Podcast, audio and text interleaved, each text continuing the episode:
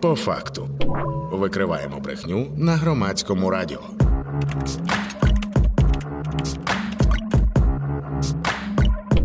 По факту.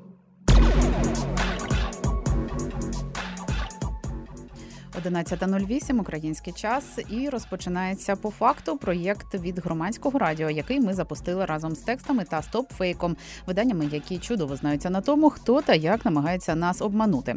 Ця програма виходить по понеділках та четвергах об 11.08. Мене звати Вікторія Єрмолаєва, і ми розпочинаємо. Ну а сьогодні зі мною на прямому зв'язку журналіст даних, аналітик тексти Org.ua Сергій Міхальков. Сергію, доброго дня! Вітаємо вас у прямому етері. Вітаю.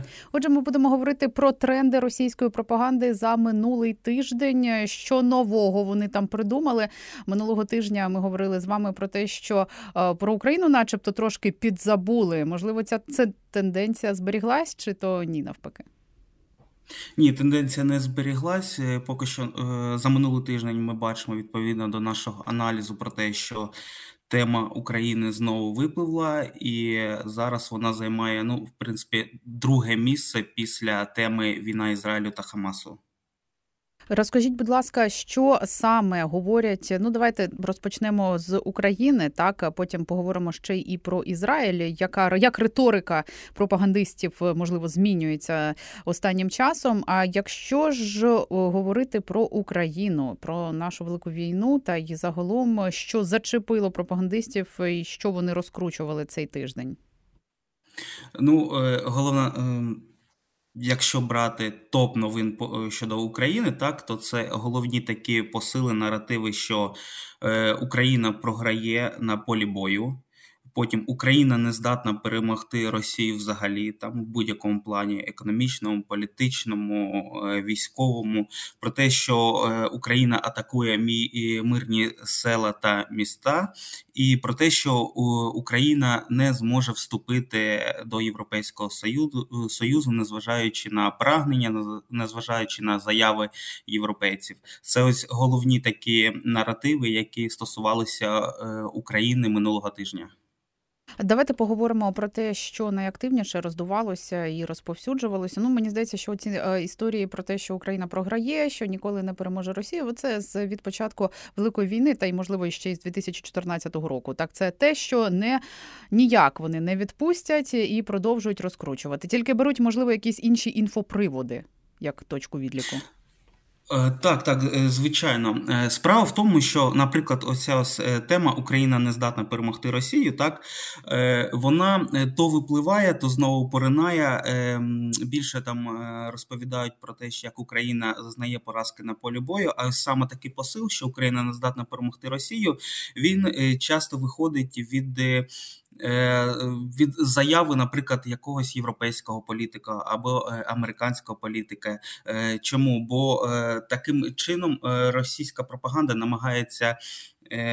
Підкрутити так, підсилити власне цей наратив. Тому, звичайно, коли є якийсь інфопривід, вони використовують це для того, щоб ще раз підтвердити е, свою історію, свою позицію.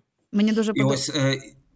Е, так, я е, просто єдине додам, що, наприклад, ось ем, категорія новин, які ми відносимо до е, конкретно до цього, що Україна не здатна перемогти Росію, вона не часто потрапляє в цьому контексті. Так, ну, наприклад, хтось сказав, і пропаганда роздуває це поняття, не попадає до топу. Ну, наприклад, перекривають новини про невдачу України на полі бою. Так, перекривають новини про те, що Україна атакує там міста, села Донбасу, новоокуповані окупованих територій, як вони е, е, називають захоплення території Херсон Херсонщини Запоріжжя. Е, а ось минулого тижня саме Україна не здатна перемогти Росію. Чому знову виникла саме ця ось теза? Тому що це пов'язано з іншими і політичними ситуаціями, в тому числі затримкою виділення фінансової допомоги від США для України, ну і заявами там так званих європейських експертів. Мені дуже е, подобається з тих наративів минулого тижня. Зеленський е, тиран, бо не проводить вибори.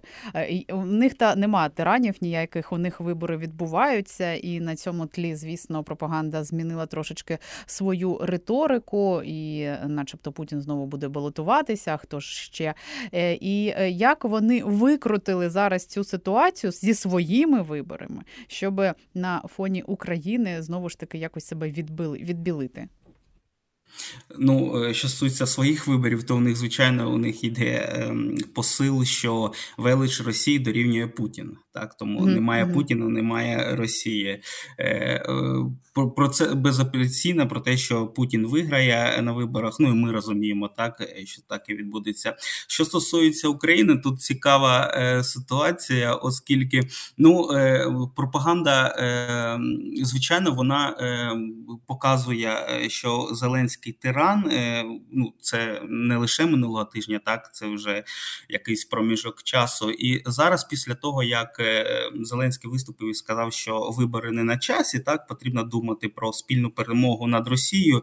Звичайно, е, російська пропаганда почала заявляти, що е, а що Зеленський не хоче проводити вибори, оскільки він може програти. Що цікаво, ну наприклад, в програмі 60 е, хвилин, так там після цієї фрази через деякий час експерти інші вже говорять, що навіть якби Зеленський провів вибори, то він все одно підлаштував би перемогу на свою користь. Звідки ви не знають, що так можна? Ну, Вони беруть так е, приклади зі своєї реальності. Абсолютно. Е, ще е, ми хотіли сьогодні говорити і про дезінформаційні наративи Росії з приводу інших країн, а також не тільки щодо України, а ще й про Вірменію чогось вони заговорили.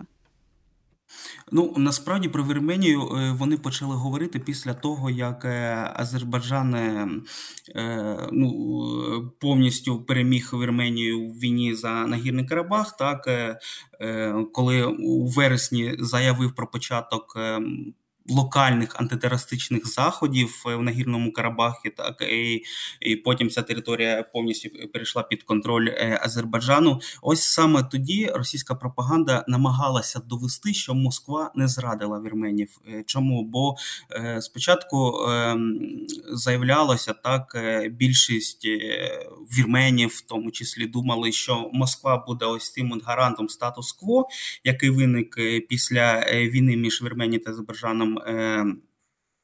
20-го, е, якщо не помиляюсь, е, е, року, то після цього вони все ж таки думали, що Росія буде зберігати статус-кво, і Вірменія якось збереже свій контроль над нагірним Карабахом. Але після того, як Азербайджан виграв в цьому конфлікті, так звичайно, російська пропаганда почала шукати винних, і головне тут не вийти на себе. Тому ну, так, Да, тому один із е, головних винних це став е, прем'єр е, Вірменії Нікол Пашинян, якого почали асоціювати, називати зрадником Росії, що він пішов по ем, шляху України. Так від по суті, деякі пропагандисти навіть доходили до таких ідей, що Пашинян навмисно був поставлений США та Заходом для для того, щоб е, позбутися проблеми нагірного Карабаху. І ось е, ця тенденція про те, що Пашинян зрадник, про те, що Вірменія йде е, кроками України, вона вже простежується саме е, після вересня, так середини вересня, і зараз вже другий тиждень в нас до е, топ новин, які ми зафіксували на серед російських змі, так була тема про, про яка стосувалася політики саме Вірменії. Отже, я нагадую, що ми говоримо про наративи і фейки Кремля російської пропаганди, які були зафіксовані за останній тиждень. І Ви слухаєте наш новий проєкт, який ми робимо разом з текстами та стопфейком.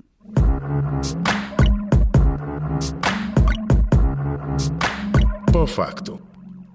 Ну а на прямому зв'язку із громадським радіо зараз журналіст даних, аналітик тексти Орг.ua Сергій Міхальков. Якщо у вас є запитання, шановні слухачі і слухачки, або можете поділитися якимось фейком, вкидом, який помітили за останній тиждень, чи якимось, який вас особливо зачепив, можемо навіть спробувати щось перевірити одразу у прямому етері. Напишіть нам на Viber 067 67 404 76, та й можете навіть і телефонувати 0800 30 40 33. Поговоримо наживо. Долучайтесь, будь ласка, будемо разом вчитись перевіряти інформацію. Ну і якщо говорити про ті фейки і наративи, які були зафіксовані за останній тиждень в нашому інфополі, що там пропаганда російська розповсюджувала, то про що ми ще не сказали?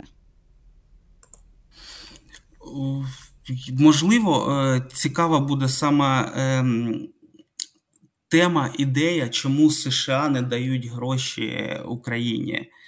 Саме пропаганда акцентує на цьому е, свою увагу. Чому тут йде декілька версій? Одна з версій це е, те, що США вже досягли того, чого хотіли. Вони між собою звели до війни два народи Україну та Росію. Звичайно, версії пропаганди е, у війні винна саме е, США. Е, і інше, чому е, США не дають е, е, коштів України, це тому, що США не можуть потягнути дві війни одночасно. Бо США зараз переходить на підтримку Ізраїлю, тому вони забувають про Україну. Ще одна з версій, тому що американці саме втомилися від України, вони втомилися від допомоги України, тому зараз проснулись від сна, так як каже пропаганда. Е, тому американці вимагають для того, щоб е, гроші платників податків йшли саме е, залишалися в бюджеті США. Американці так і залишаються ворогом народу номер один в Росії в їхній пропаганді. Так, так, в принципі, американці та зараз європейці. Європейці теж. Е, так, звичайно, тенденція про те, що е, Європа це також е, ворог. Якщо раніше, в принципі, пропаганда більше говорила про США та колективний захід, так не виділяючи там, наприклад, когось окремо, ну іноді пропаганда могла собі дозволити та з нападками йти на якогось конкретного лідера, там Макрона, наприклад, або ще когось, то зараз, в принципі, якщо ми дивимося пропаганду, ну телебачення, так не лише е, змі.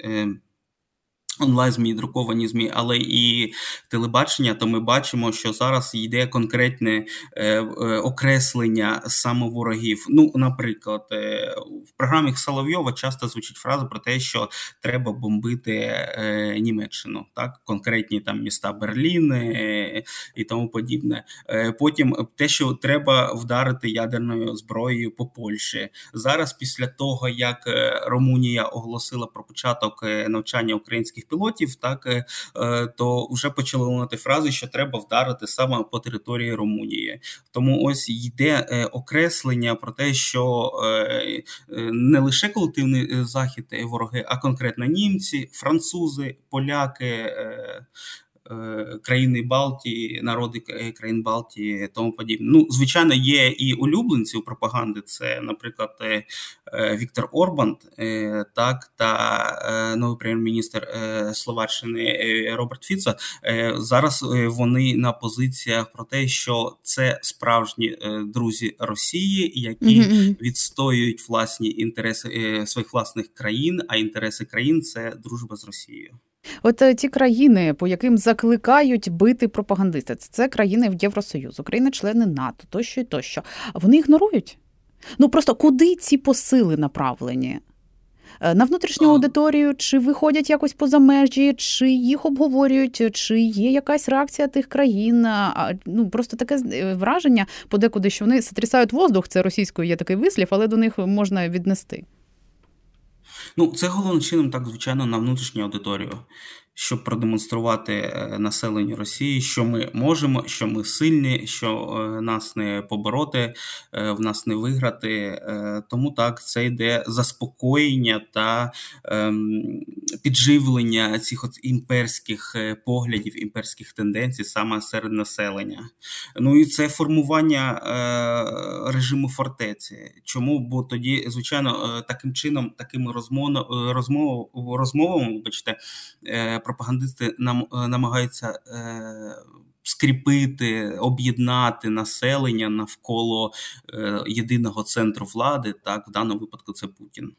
От мені просто цікаво з огляду на населення, яке це все споживає десятки років, вже і останнім часом ще більше і ще більше. Їм не набридло, воно і досі працює в Росії. Виходить, що так. Ну, якби їм це набридло, якби вони в це не вірили, е, вони не підтримували би війну насправді. Тому ось ця вся риторика, вона е, спричинена до того, що так дійсно велика кількість населення. Е, точних даних не маю. Ну, не маємо, тому що так ми даних, сильно так, і не віримо. Підтримують не віримо в ті соціологічні опитування, особливо які там в Росії оприлюднюють. Але якщо навіть відштовхуватися від е, того, що вони говорять, що приблизно 70% росіян підтримують Путіна, підтримують продовження війни, тощо тощо. Хоча нещодавно було інше опитування, начебто росіяни вже хочуть, щоб війна закінчувалася. Ну але знову ж таки, це те, що ми тримаємо в голові, але не фіксуємо як факт. Ну виходить е, Сергію, що тим не менш пропаганда, яка будується на тих самих наративах, е, просто там інфоприводи міняються, але так само одне і те саме е, намагаються в голови засунути своїх слухачів і глядачів, воно і досі спрацьовує, незважаючи на примітивність. Е, так, звичайно, воно спрацьовує, якщо кожного е, дня з кожних ресурсів то і про це говорять. Е, ну, Щодо опитання, яке ви згадали, так там же в принципі не було головним питання, чи ви за те, щоб припинити війну. Там було питання, і більшість висловилося про те, що вони готові підтримати крок влади, так про е, припинення. Е, це головне. У мене одна із розваг. Я часто читаю коментарі в Телеграмі саме серед підписників воєнкорів, наприклад, або інших пропагандистів. І, ну, звичайно, там велика частина ботів, але іноді просто дивлюсь, що пишуть люди, і інколи зрозуміло, що це дійсно жива людина. І що вона е, е, що вона підписує, е, що вона хоче висловитися, і там дійсно звучать ці всі вся ці ті ж самі наративи про те, що так дійсно треба вдарити ядерною зброєю там по Польщі, наприклад, і тому подібне. Частина велика частина населення вірить в те, що їм говорять. Так, я нагадую, що ми говоримо про тренди російської пропаганди за тиждень, і це наш проєкт, який має назву по факту. І слухайте ви нас у прямому етері на громадському радіо.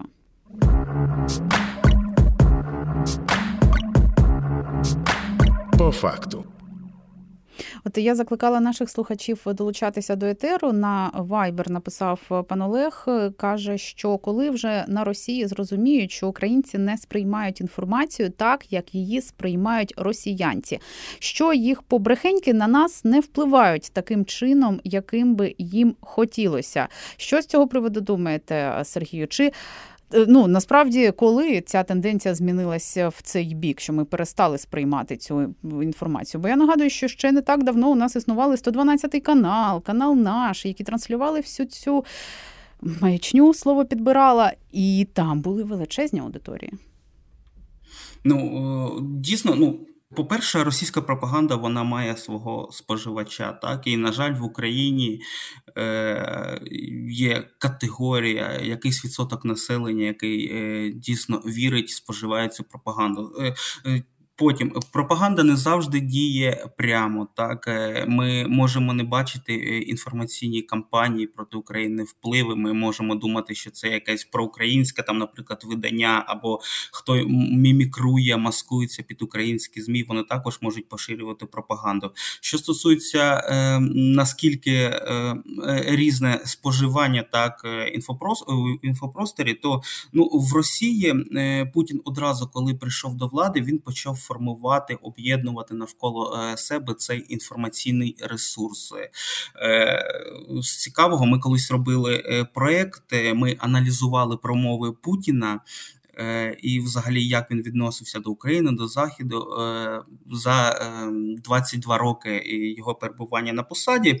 І, в принципі, е, що було цікавого, одразу, коли він прийшов в на початку 2000-х, він себе позиціював як людину ліберальну прозахідними взгляда, е, поглядами е, е, тому подібне, але там одразу була ситуація, що він почав піджимати під себе так інформаційні канали. Його навіть критикували, але він говорив: ні, ні, ми це робимо лише для того, щоб навести лад в нашому інформаційному полі, забрати телеканали у олігархів, які використовується проти там державної влади в своїх е, економічних інтересів, і ось саме за весь цей час він зміг створити е, систему, де є головна лінія пропаганди, і вона саме говорить, е, вказує, що думати звичайному росіянам в Україні. На щастя, такого не було.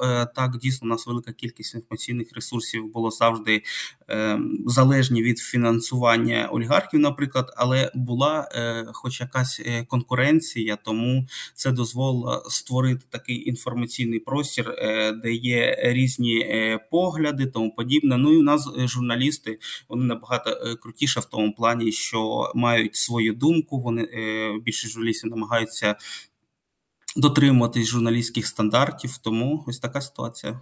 От до речі, пан Олег продовжує каже, що має свою протидію маніпуляціям свідомості. Я думаю, що це окрема тема до обговорення на один з випусків програми. Це е, програми по факту.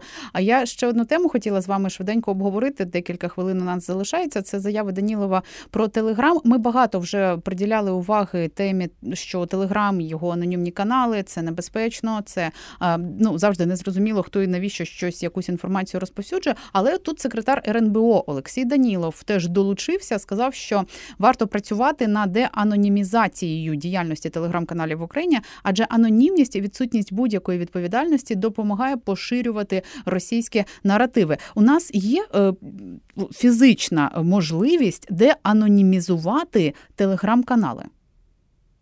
Ну, якщо чесно, е, я погоджуюсь про те, що е, треба якось навести лад е, в цій системі, в цій сфері. Але як це зробити, я не можу сказати чому. Бо, ну, наприклад, пам'ятаєте, в нас, якщо не помиляється, 2000-2001 рік виникли такі канали, як Резиденти, тому подібне, також були анонімні, і вони розганяли е, проросійську е, дезінформацію е, наративи. Так вони залишились анонімними і зараз, але ми зараз ми бачимо, як конкретно їх використовують.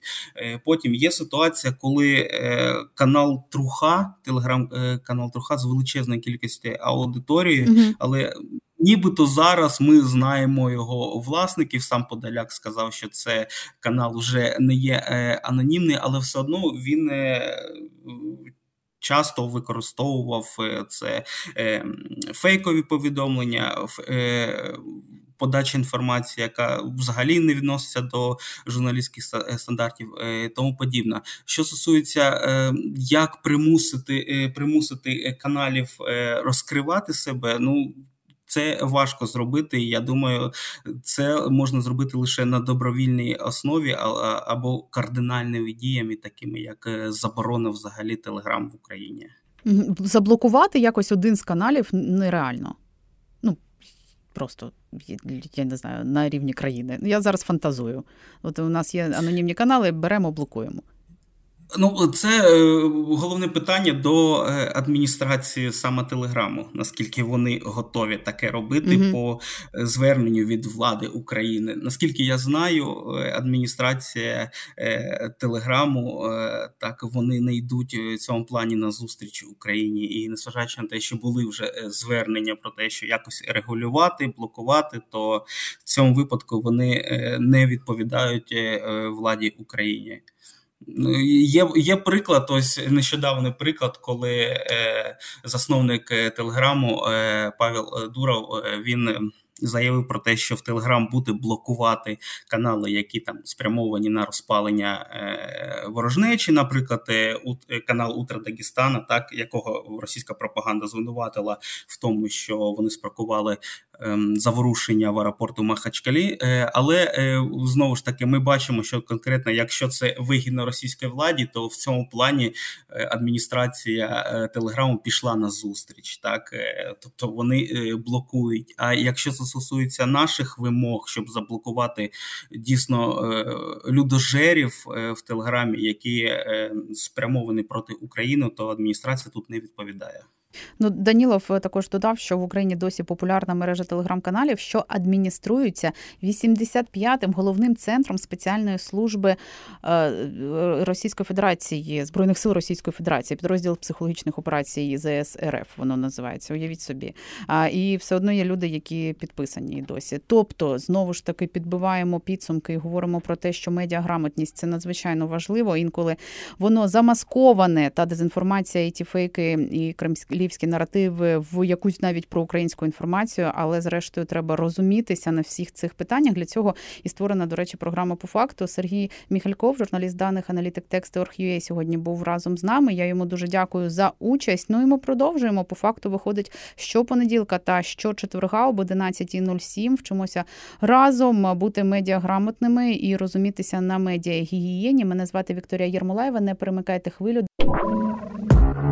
Викриваємо брехню на громадському радіо. По факту.